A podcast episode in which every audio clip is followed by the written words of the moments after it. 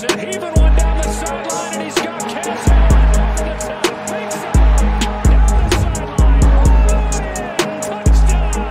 His signature move and his signature performance. Allen, deep ball one more time. 58 yards this time. You're listening to the Bruin Bible. This is your host, Will Decker, bringing you UCLA football content all throughout the year for LA Football Network. What's up, Bruin Bible listeners? This is your host, Will Decker. Uh, wanted to reach out and say thank you guys for all the listens, all the love. We see it on social media, we see it on YouTube. It has been sensational.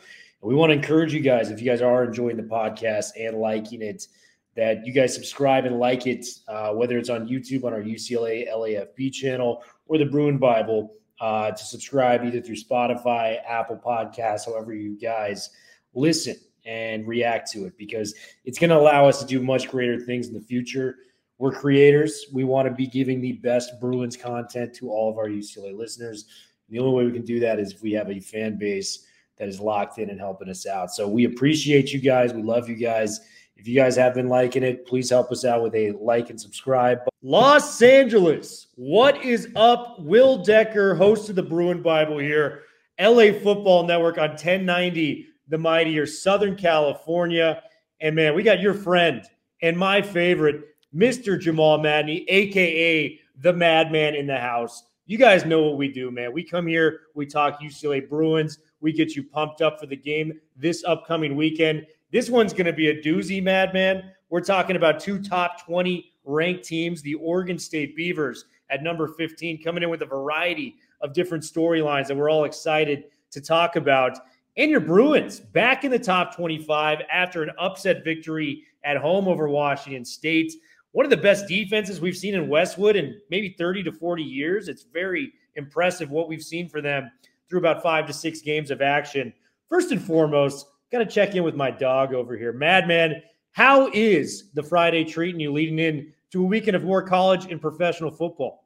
Brother, it's Friday and it's the day before UCLA football. It's heaven on earth. What more could I want? I mean, this is uh, such an exciting game, Will. I can't wait for you and I to get into it more, but this is po- quite possibly the most pivotal game of UCLA season moving forward. And there's just so many dynamite storylines and matchups to get into. So can't wait to do it and always can't wait to do it with you. Man, so thrilled to have you on, Madman. And there's a lot of different places we can start. I think our Bruin fans and our faithful, they know we they know what we bring to the table when it comes to the Bruins. We got to talk about the Beavers, our opponent coming into this game. And what if I told you, man, that a former number one recruit in the entire country, DJU, he went to high school down here at St. John's Bosco, went to Clemson, was going to be the heir apparent to your Trevor Lawrence's and Deshaun Watson's. Didn't really work out at his time at Clemson, transferred, found a new path at Oregon State. And the path has been sensational through about six games, five and one record he has led them to. He's coming off of a surging week where he had five touchdown passes, highest grade of his career, according to PFF, and he won Pac 12 Offensive Player of the Week. Let's talk about DJU before we get into the rest of the crowd when it comes to Oregon State. What has been some of the noticeable difference you've seen with DJU out there at Oregon State? Because, man, he looks so much more comfortable, confident, and poised in the starting spot than he did at Clemson over a year ago. Well, it's it's so well said about DJU, and we forget that this was a decorated five-star recruit, and we all forget he was part of the trilogy of five stars here in Southern California, down in Orange County, sandwiched in between Bryce Young and CJ Stroud. He even beat Bryce Young in the state championship game when Bryce Young was at Mater Dei. So this was all of the decorations in the world that could possibly be imagined. The heir apparent, like you said, to Trevor Lawrence. And it just didn't work out at Clemson, I think, for a couple of reasons. One is I don't think Clemson had the offensive infrastructure to really set DJU up for success. I think they just thought it was going to be a transition from Lawrence to DJU. And those are very different quarterbacks with very different arm talents, with very different strengths, and, and very different approaches to how they can hurt you defensively. And I think it just didn't quite work out at Clemson. What we find here at Oregon State, Will, and why he's so successful, primarily it's because this is a run first team.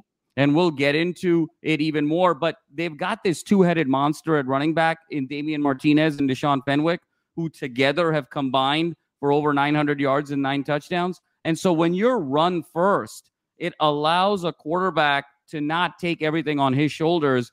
And then you can go play action off of that. And when you go play action, he's got three weapons that are very unique and distinct from one another.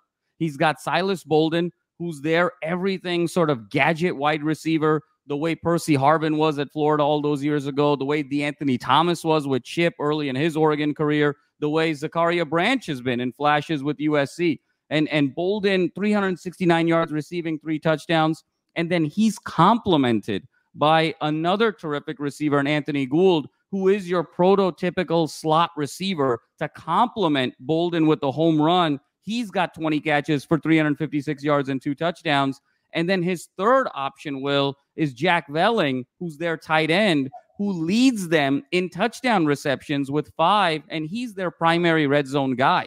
And so for DJU, it's a very clear and simplified and hierarchical game plan. I'm gonna we're gonna be run first and we're to really dominate the line of scrimmage. And then when I go play action, I've got a deep guy, I've got an underneath guy, and then I've got my big tight end target in the red zone when I need to. The game is simpler, and as a result, it's been slowing down for him, Will.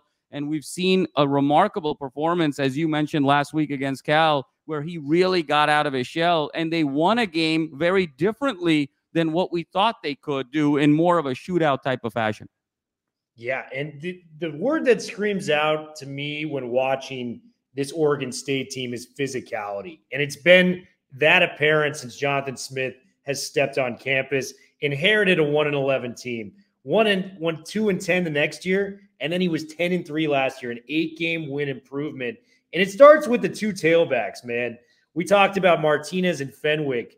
Martinez, first team all reigning Pac 12 running back last year, even finished ahead of our guy Charbonnet, which I think is shocking to some UCLA fans, given how good Charbonnet was, given he was a second round pick, one of the first running backs taken off the board in the NFL draft. And then you got Deshaun Fenwick and Damian Martinez. So both those guys, it's almost thunder and thunder. These are big, bruising tailbacks. They rank 230 and 220 pounds, respectively. So you're not tackling your skinny 5'8, 180, 85 pound running back.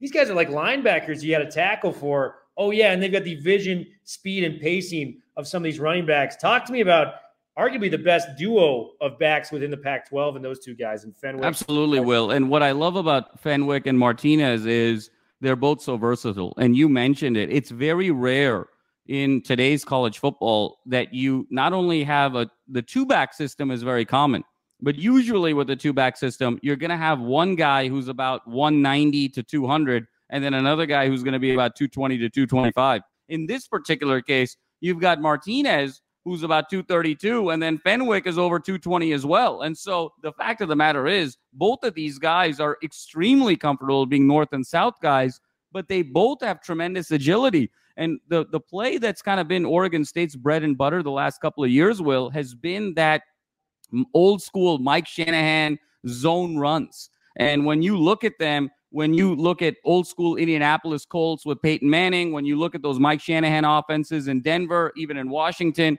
those zone run stretch plays to the right, to the left, that's how they make their money really from a running perspective. And what that does is it really creates a lot of strain and physicality on those edge rushers, on the outside linebackers. And then they have the power and the physicality once you've sort of stretched the defense vertically, uh, horizontally, then you can just pound them north and south and wear them out. So they've got a really interesting group from a personnel standpoint, but also in their execution is very unique. And make no mistake about it, this is a run first physical team. They are sort of of the same ilk, of the same stone as Utah, and they're really making that their identity and their journey.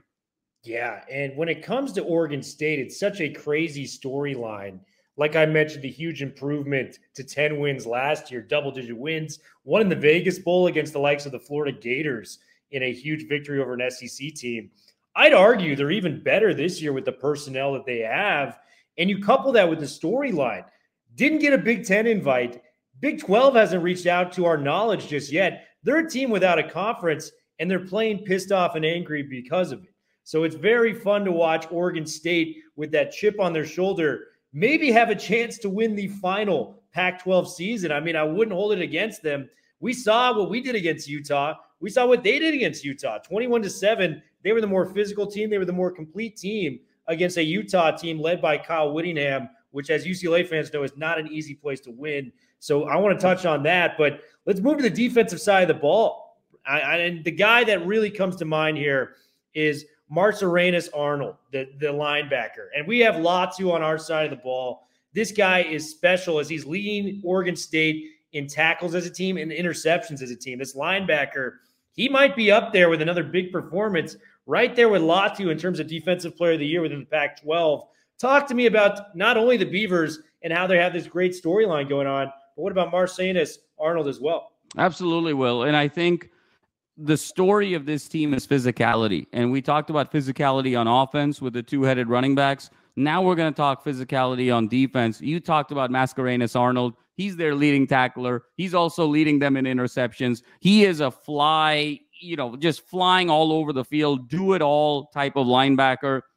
He reminds me a little bit of Maualuga from Ooh. from SC back in the day. He's got that physicality, he's got that range, and he's also got those ball skills and he's just wreaking havoc all over the place. He's the linchpin of that team, but then he's also complemented by Hart Jr., by McCarton.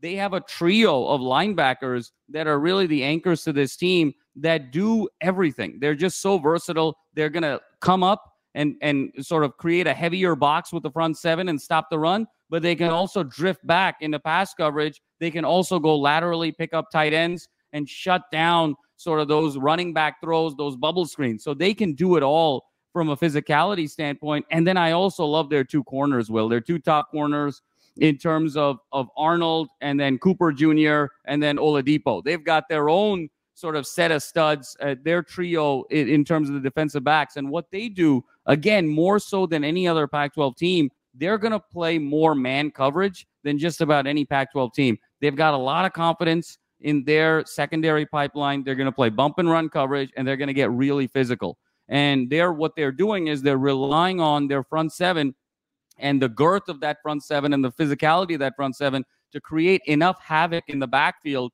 for the quarterbacks, for the running backs, that it, you're not going to be able to get the ball off in enough time. And so if I play bump and run, I'm just going to suffocate all of your options. And that's what they've been able to do successfully here the last two years. And Will, the one thing, as you talked about in terms of their story, the one thing that was really missing from a really significant season last year where they played SC to the wire, where they played Utah to the wire, was the quarterback play. And now that they have DJU not making mistakes, being very conscious of where he's going with the ball, last year, Chance Nolan threw four interceptions in the two biggest games of the year. He was so turnover prone that it really denied Oregon State an opportunity to reach their potential. So the infrastructure is there defensively, it's there with the running game. As long as now they have that quarterback who's not going to make the big mistake, this is why this team is so respected and feared across this conference. Yeah, man. And can you imagine if they had DJU playing like this for their last year's team? I mean, they won 10 games with Chance Nolan being their quarterback. Oh, man. DJU, they could have been sniffing you know, that college football playoff, that like six, seven, eight team, or at least in the Pac 12 championship game. So, Oregon State, a tough, tough battle. Let's talk about our Bruins, man. How are we going to respond? We came off of a big upset victory last weekend at home against number 13, Washington State. And the easy place to start with this is the defense. The defense made Cam Ward, who was a legitimate Heisman candidate going into that game, look like an average Division One quarterback. I mean, they cut down he was averaging over 400 yards passing game. They got him down to 197. Uh, outside of the pick six, I mean, that offense scored 10 points, you know, so you can't even really hang all of the 17 points on the defense and how special they are. Oh, by the way, they're eighth in the country right now in scoring defense. They're second in the nation in run defense. Talk to me about this defense. And is this is this starting to rank in terms of the best defenses you've ever seen at UCLA over your 30s to 40 years? Absolutely, Will. And you said it best. I love what Joel Klatt said earlier this week about UCLA's ability to potentially be a dark horse college football playoff candidate because of how different a style they play relative to everybody else in the conference. And Will, We talk about total defense, they're right at the top. We talk about scoring defense, they're right at the top. The stat that I love more than any other is actually yards per play allowed because that tells you, hey, hat on hat, we're lining up. Sometimes total defense numbers go up in garbage time when you've got your starters out, but yards per play is every play, what are you doing? And UCLA is number one in the country, yards per play allowed rushing yards per play allowed. And oh, by the way, you mentioned them being eighth in scoring defense. Look, the scoring defense, when you get a pick six, it's counted against the defense. And we've had two the last two weeks. You take those two pick sixes away, Will. This team is number one in scoring defense in the country. So you're talking about essentially the number one defense in the country. I mean, am I dreaming? Will, am I am I in an alternate universe? Am I in the Matrix? Am I gonna go meet Neo? I mean, what's happening over here that I'm saying these words? Am I really saying these words for a Chip Kelly led UCLA team? But this is where we are, Will. And everything begins with Laiatu Latu, as we've talked about at nauseum. He is the linchpin. He is the, the most decorated player on this team and the favorite right now for Pac 12 Defensive Player of the Year. His presence, his productivity is what gets the Murphy twins going, is what gets this front seven and this pass rush going with Medrano as well and the others. But I think this is a game, Will, that Latu is going to be phenomenal. Muasau is going to be terrific. We're, are the usual suspects are going to do their thing. But given how Martinez and Fenwick run the ball in between the tackles, they like to get physical inside the hash marks. This is a game I see Jay Toia and Keanu Williams on the interior of that line really stepping up and minimizing that and making that very difficult, forcing those guys to bounce to the outside for then the likes of Muasau and Oladejo and Mua, uh, Medrano to kind of clean it up and minimize those run games. So it's that front seven, Will. It all begins there and it's strength on strength, hat on hat. It's Goliath versus Goliath. UCLA's front seven versus that Oregon State run game, and it's good, just going to be such a delicious matchup. It's going to be awesome to watch. And you may have taken my guy, my pick for this defense to really stand out in Jay Toia, a wrecking ball when he's at his best. UCLA is going to need him at its best if they want to walk out of Corvallis with a victory. Buddy, I think I'm going for my impact defensive player Give me some Oladejo. We've seen some flashes, big interception last week, physical player. I mean, he's the first guy you want coming off the bus. Six foot three, 250. We were joking in spring ball when he was next to DK Metcalf. We didn't know who was who. You know, big, big human beings out there when DK Metcalf was training at UCLA. I think Oladejo, for given how big these running backs are, you know, I think it's understandable for Muasau maybe to miss on a few tackles than he normally is. He is such a fun player to watch. He's a little undersized when it comes to the nature of linebackers going into a game against these bigger backs. Oladejo has got to be the guy to set the tone. We need thunder on thunder when it comes to hitting the hole and making plays. And I'm going with Oladejo as the defensive standout for this game. What do you think about that, Madman? Oh, I love that pick, Will, because – he's the most physically gifted of that entire defense, including Latu. And you mentioned it best that frame, that freak physically. I mean, I can't even believe this is the second most unbelievable thing we've said in the last 20 minutes is that somebody standing next to DK Metcalf and we're not sure who's DK Metcalf.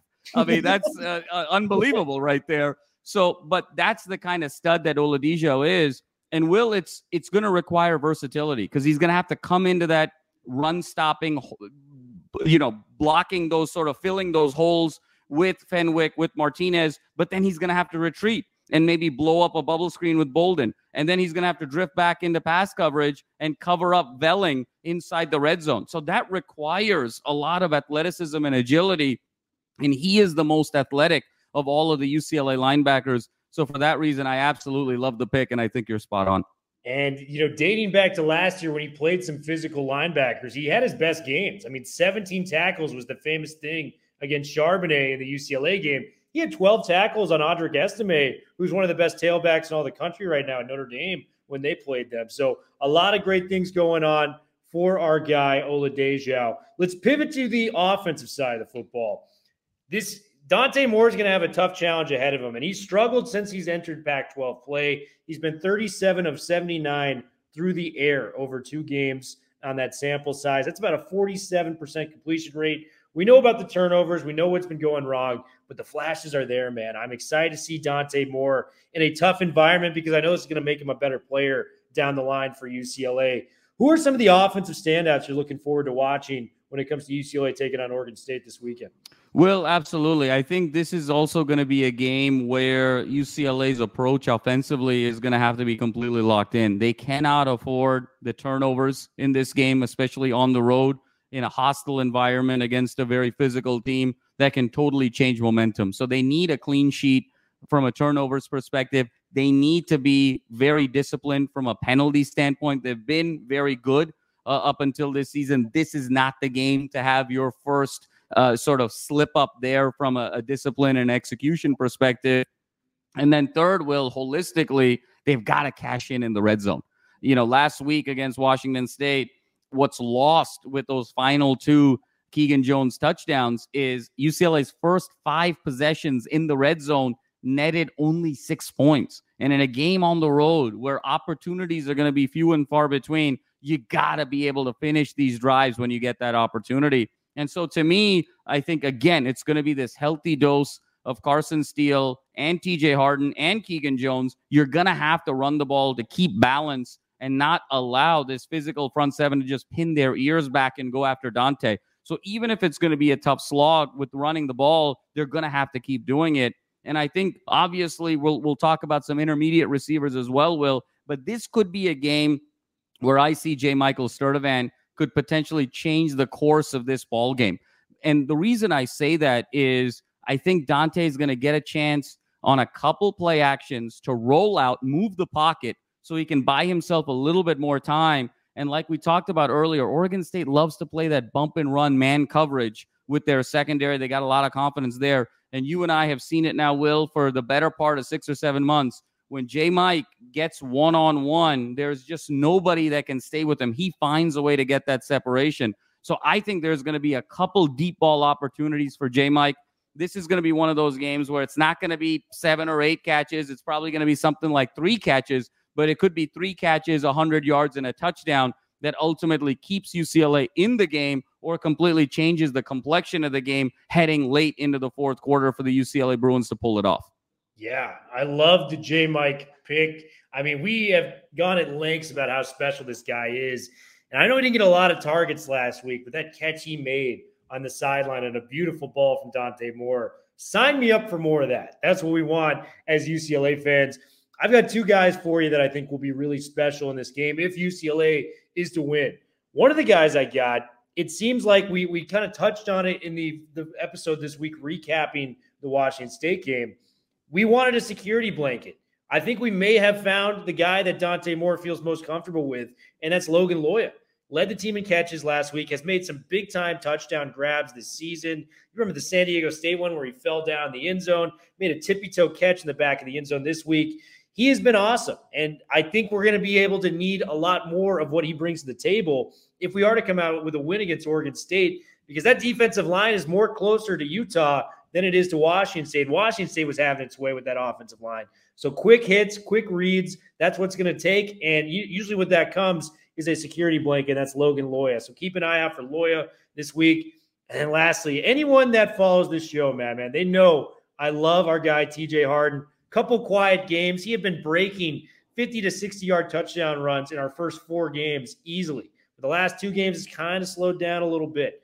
Would love to see our guy TJ Harden get out in the open field, make some plays, and maybe even seal that with a death blow on one of those 40 to 50 yard touchdown runs for UCLA Bruin. You like those two picks before we wrap up? Absolutely, Will. I think you said it best. I love Ryan, particularly in terms of your pick, because again, we talked about needing to have balance with the run game, but he's Chip is going to have to continue with that short passing game, quick hits, short reads and Ryan is that security blanket that Dante's gotten comfort for. And he's the best athlete out of the three tight ends, Will, between Habermehl, between Matavao. And that athleticism is what he's going to need to sort of evade those stud linebackers that Oregon State has, find separation, find space as a security blanket. So I love that Ryan pick in particular, but all very spot on. Awesome. Well, fellas, we have ourselves a great weekend ahead of us. Guys, I hope you guys are having the same. Lots of fun here in studio with my main man, the madman on the air. We will be coming back to you next Friday. Have a safe weekend. Get home safe. And most importantly, go Bruins.